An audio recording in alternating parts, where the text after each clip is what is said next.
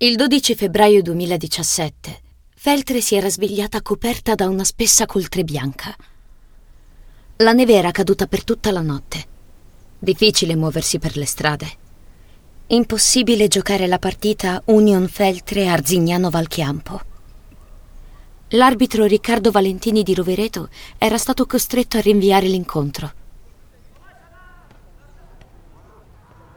Sabato 25 marzo 2017, vigilia di Pasqua, è la data scelta per il recupero. L'arbitro Riccardo Valentini di Rovereto è in campo col fischietto tra le labbra. Controlla l'orologio nero al polso. La partita tra Union Feltre e Arzignano Valchiampo finisce con una vittoria dei padroni di casa, grazie ad un gol di Eric Callegaro. Nelle interviste del post partita che abbiamo ritrovato sul canale YouTube di una TV locale, le immagini mostrano l'arbitro Riccardo Valentini invadere inavvertitamente l'inquadratura con la borsa a tracolla. Si vedono le goffe scuse dell'arbitro e quella risata inconfondibile. Aveva fretta, papà, perché quella domenica la sua figlia minore, Nina, avrebbe compiuto 13 anni. A casa però quella sera non c'è mai arrivato. La sua bambina, la figlia maggiore Claudia e la moglie lo hanno aspettato per ore, tempestandolo di chiamate e messaggi, fino a che qualcuno dall'ospedale ha telefonato a casa per avvertirci dell'incidente. Premio ITAS del libro di montagna e O Suono Mio presentano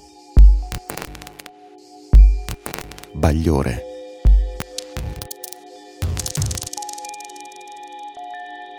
Episodio 4 Persa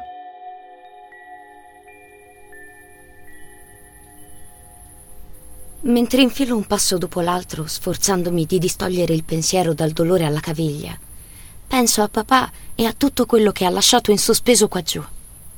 Mi chiedo cosa farebbe al posto mio in mezzo a questa storia assurda. Avrebbe pagato il biglietto e chiesto informazioni sulla chiusura degli impianti, questo è poco ma sicuro. Dopo la morte di papà è cambiato tutto. Ancora è difficile spiegarlo. A 13 anni non sai in che cosa stai entrando.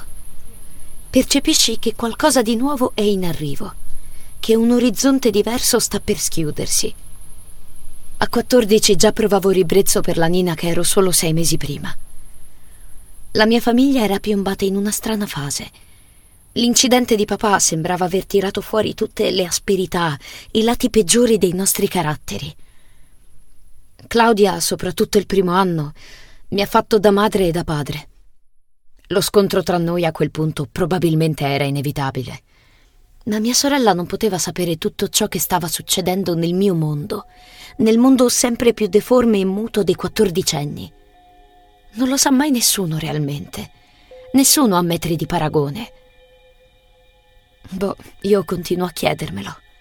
Vorrei sapere veramente chi ha deciso che da ragazzi la vita è un film.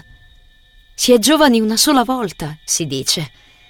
Poi però tutti sembrano dimenticarsene, anzi tutti sembrano sviluppare ricordi distorti e imprecisi.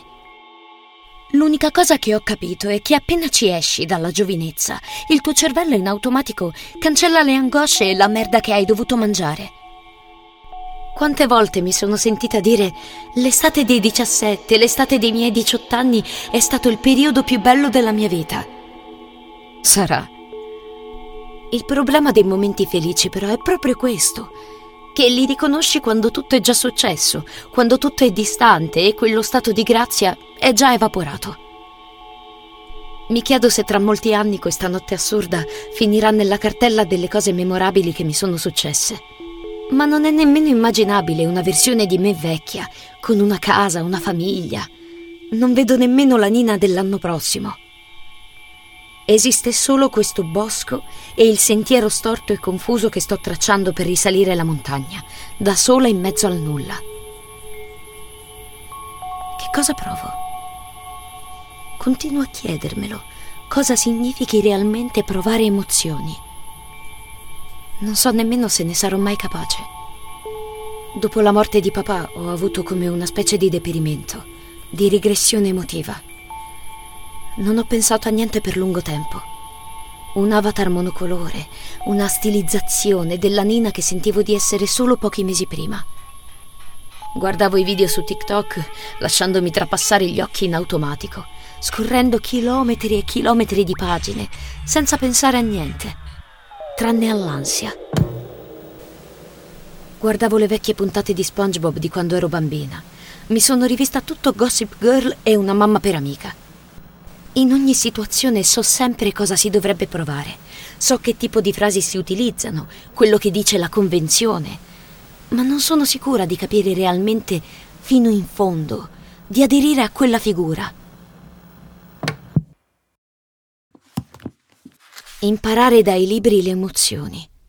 Che svolta. Meglio che il deserto della gente che frequento, o di stare sveglia tutta la notte su Twitch a guardare i miei compagni di classe che giocano. Sono quasi le undici. Batteria al 30%.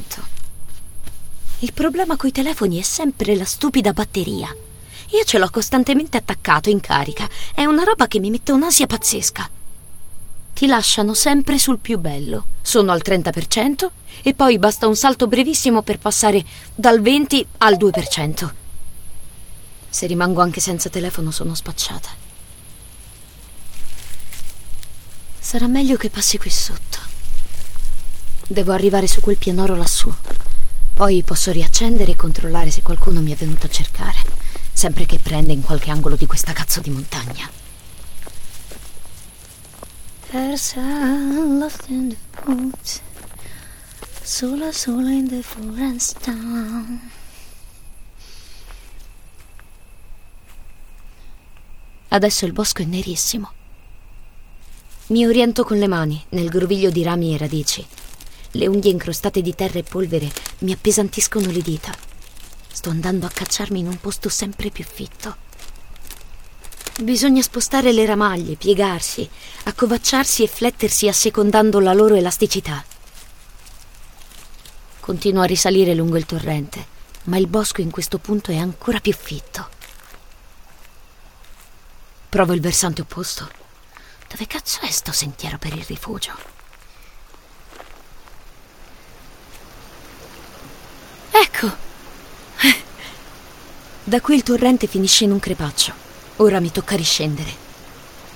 Qualche volta bisogna scendere per arrivare in cima. Aprirò una pagina Insta di haiku e stronzate sulla montagna. Sempre se mai dovessi riuscire a tornare a casa. che frustrazione, mi tocca tornare indietro. Rientro nel bosco nero e ripasso di nuovo il torrente facendo attenzione a mettere i piedi sui sassi giusti per attraversarlo. Sono già passata da qui. Non distingo niente. È un labirinto di rami e foglie.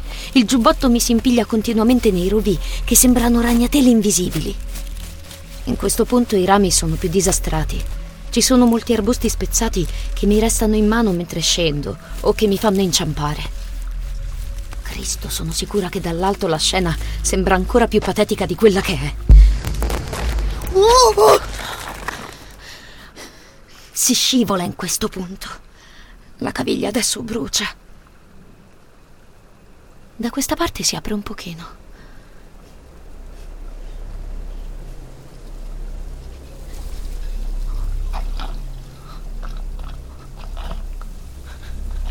Cos'è quella roba?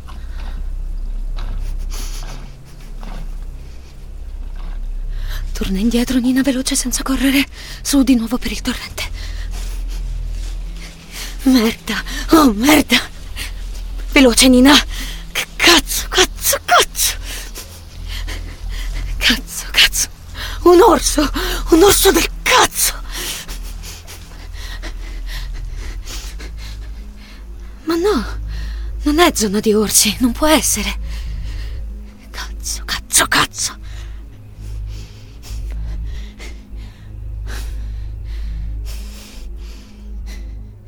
Ok, non si sente più niente. Che cazzo era quella roba? Sarà un camoscio, un capriolo. Merda santa, mi sto cagando addosso. Devo tornare comunque verso il bosco per allontanarmi dal crepaccio. Provo da qui. Rientro da sopra. Ancora sti cazzo di rami. Ah, che male!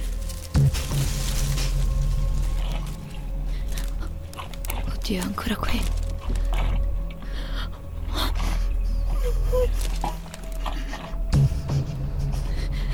Di qua. Di qua, vai.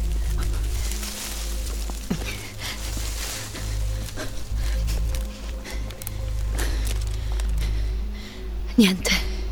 Non sento più niente. Ho riattraversato di lato il boschetto. C'è una radura. Oddio, viene di qua adesso. Il telefono. No, un sasso ci vuole. Torno indietro o mi arrampico qui sopra. Merda.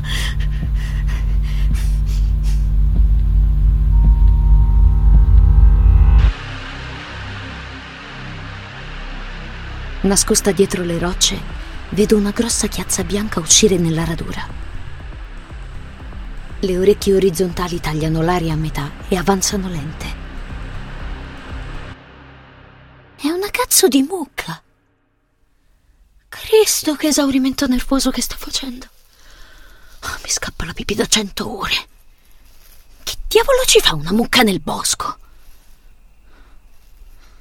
Non ha nemmeno le corna. Merda santa. Mamma che paura. Ma non ha neanche il campanaccio. Si è persa. È rimasta fuori, perduta nel bosco. Adesso si è fermata. Ma che cosa ci fa una mucca qui nella boscaglia? Nel cuore della notte? Beh, cazzi suoi. Io devo andare su. Mi rimetto in marcia e attraverso la radura. Con la coda dell'occhio vedo la mucca che bruca indifferente. Rientro nel bosco. Devo riprendere la strada per il pianoro. Hm? Ma cosa fa? Rientra nel bosco?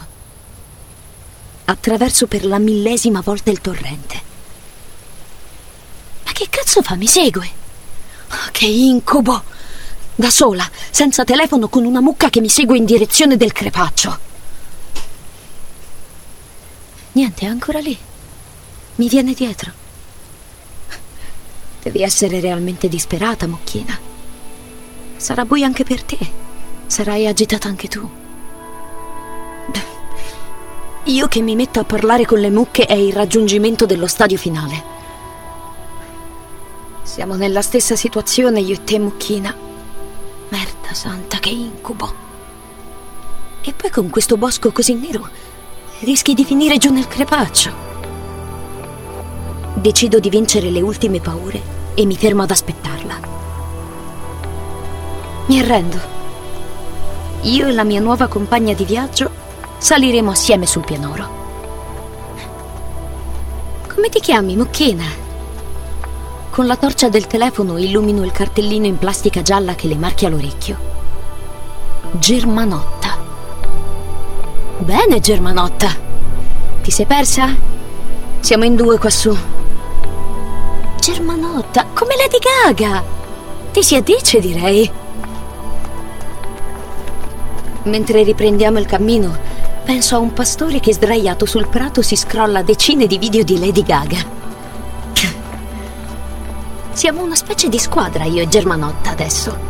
Due donne smarrite, in fuga da tutto e da tutti due ombre che risalgono il profilo della montagna. Una volta ho letto che ogni amico rappresenta un mondo dentro di noi, un mondo che non sarebbe eventualmente nato senza il suo arrivo. Ed è solo grazie a questo incontro che nasce un nuovo mondo.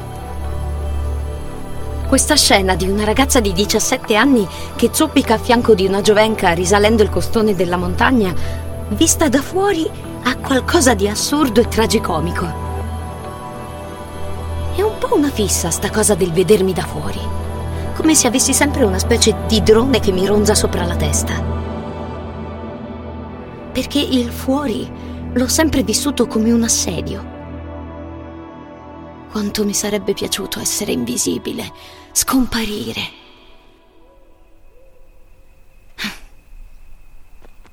Andiamo, Germanotta, su di qua. Avrai freddo anche tu quassù.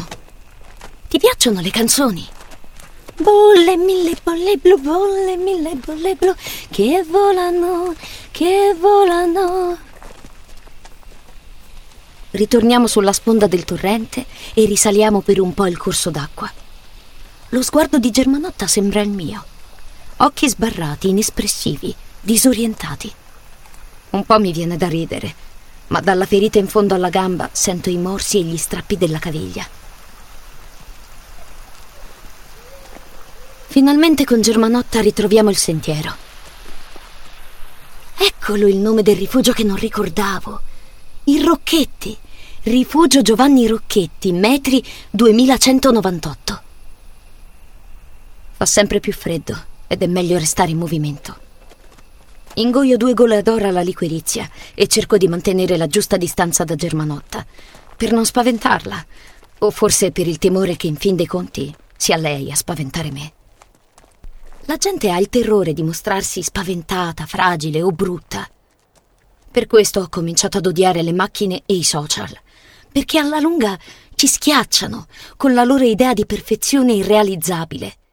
Aver preso questa decisione non mi fa sentire superiore, come pensa Sofia. Anzi, soffro come un cane. Mi sento spesso tagliata fuori. Ho crisi di pianto, crisi di panico tutto il tempo. Ma ho dovuto scegliere. Me lo diceva anche la Simona. Devi scegliere, Nina. Tra l'ansia di sentirmi tagliata fuori e l'ansia di dovermi mostrare perfetta, simpatica, conscious, attenta ai problemi delle donne, dell'ambiente. Ma chi è realmente così? La Simo ci aveva visto giusto. All'inizio è divertente. Usi i filtri che ti mettono in rosa al posto giusto sulle guance, ti sembra di poter davvero comunicare con gli altri quello che pensi. Ma alla lunga affiora anche un livello ulteriore, una specie di resa generalizzata alle macchine. La tecnologia ha in sé qualcosa di drammatico e nazista, perché ha un solo valore fondante. Funziona funziona sempre. E a lungo andare ci siamo tutti arresi. Perché la vita va più veloce quando le cose funzionano. Siamo stati stupidi a credere che la vita più veloce fosse anche la vita più semplice. Man mano che le nostre esistenze accelerano, ecco arrivare la macchina ad occuparsi di sempre maggiori incarichi, rafforzando la sua autorità. Non è vero che ragioniamo sempre più come le macchine, è una stronzata. Il più delle volte non pensiamo, non pensiamo affatto. È questo l'effetto più devastante della tecnologia. Non pensare. Lo dice James Bridle in Nuova Era Oscura. L'avevo portato a Claudia da leggere, ma adesso il libro è impigliato assieme agli altri nella seggiovia lì sotto. James è il mio saggista preferito. Vive su un'isola greca e studia piante in grado di produrre metalli. Sì, ok, non è proprio il modello Harry Styles che piace a Sofia e alle altre, anche se James con quel baffo da esploratore inglese ha il suo fascino. In fondo è una specie di Harry Styles eh, con le scarpe da trekking. È da lui che ho imparato che guardare un'ora di gattini alla settimana su YouTube in un anno produce un consumo energetico pari a due frigoriferi sempre accesi. Incredibile! Dove vanno tutte le fotografie, tutti i video che produciamo? Non è vero che restano sospesi nell'etere. Sono nel cloud, certo, nella nuvola dei dati, ma non vediamo dove vanno a finire realmente, stoccati nei server, una fila di monoliti neri e lucidi pieni zeppi di dati. Anche le mie foto, la mia musica, i vocali che ho mandato a Claudia prima, sono da qualche parte in uno stanzone che si sta surriscaldando. Mano a mano che la terra si riscalda, i batteri rimasti a lungo dormienti nel suolo cominciano a svegliarsi e si attivano, scrive James Bridle. Gli stessi batteri producono calore, facendo riscaldare a loro volta il suolo, scongelando e svegliando altri batteri. Sono loro, i batteri, che ci faranno scomparire dalla faccia della terra. Intanto la terra sotto ai miei piedi è nera e piena di sassi e ha un odore intenso e umido. Adesso con Germanotta saliamo senza problemi su per il sentiero, illuminato dalla luna. Batteria 25%, mezzanotte e 40. Mi sembra che siano passati due giorni da quando ho preso la corriera in stazione per venire a trovare Claudio in rifugio. Solo 24 ore fa ero in un parcheggio con gente che si menava. È una roba potente, non riesco a spiegarla. Ragazzi che si menano furiosamente, senza un perché. Gli inviti su WhatsApp e Telegram erano cominciati ad arrivarmi già l'anno scorso. Ci sono andata la prima volta per fare qualcosa di diverso, di forte, ma non ho mai partecipato. Ci sono questi ragazzi in tuta con le vene che pulsano in ogni parte del corpo. Tra loro si chiamano Bro e Fra. Se le danno fortissimo. È impressionante il rumore che fanno le nocche spaccate sulla testa di qualcuno. C'è chi porta le bottiglie di vodka, tanti fumano. Non so dire, è una roba strana da vivere, ma molto forte. Si sprigiona una specie di onda di calore che mette i brividi. I video di ste robe poi finiscono puntualmente nei telegiornali, con il corredo di interviste a psicologi, sociologi e opinionisti vari. Il mondo salvato dai ragazzini, diceva Elsa Morante. I ragazzini non salvati dal mondo, dico io. Sacrificati. Ecco come ci sentiamo. Non c'entrano le risse nei parcheggi. Cresciuti da genitori bambini, cresciuti da bambini che non sono mai cresciuti in tanti abbiamo fatto l'unica cosa possibile da fare. Essere più responsabili, più attenti, più scrupolosi. Siamo la generazione più scrupolosa nella storia dell'umanità. Guarda come si sono comportati i ragazzi durante il lockdown. La Simona diceva sempre che questa storia non va bene, che c'è qualcosa che non va. Essere scrupolosi e performanti è l'anticamera dell'ansia. E l'ansia si sta mangiando tutto il campo visivo delle nostre vite. A scuola, a casa, al parcheggio del centro commerciale, su Instagram, su TikTok. Anche il cambiamento climatico è un generatore inesauribile di ansia. I ragazzini dovrebbero fare cazzate, commettere errori, provare emozioni. Aveva ragione la Simona. I due anni di Covid ci hanno rubato questo. La libertà di commettere errori. Hanno distrutto la scuola, che già arrivava da una lunga agonia Chiuderla è stato come tagliare di netto il ponte che ci teneva assieme. Perché non c'è più niente che mi emoziona? Perché ho questa armatura? Perché il contatto fisico mi spaventa? Perché non mi sono ancora innamorata? Perché tante mie amiche dicono di essere lesbiche? Lo sono veramente? Hanno paura? Lo chiedo a te, saggia amica mucca, al tuo sguardo annacquato.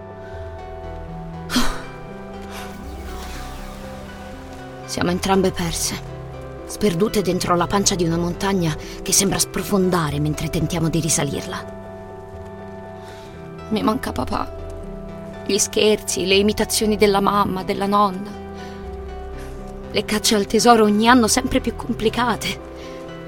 Anche tu, papà, saresti incollato al telefono a leggere delle partite, commentare le foto delle vacanze.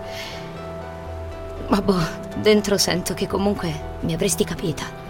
O avresti tentato in tutti i modi di farlo che non ti saresti mai arreso per me, che ti saresti sempre battuto per aiutarmi.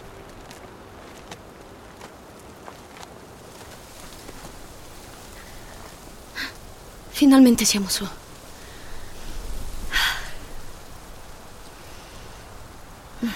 Bellissimo. La luna illumina una distesa di crocus e più distante c'è un lago nero e lucente. Sopra di noi una scarica infinita di stelle. Il lago era un cielo notturno in movimento. Ma quando hai troppo cielo attorno significa una cosa soltanto, che stai precipitando nel vuoto.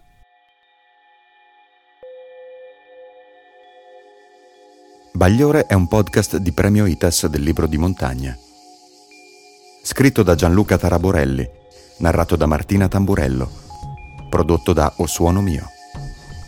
Le musiche sono di Emanuele Lapiana, i paesaggi sonori sono di Emanuele Lapiana e Janet Dappiano.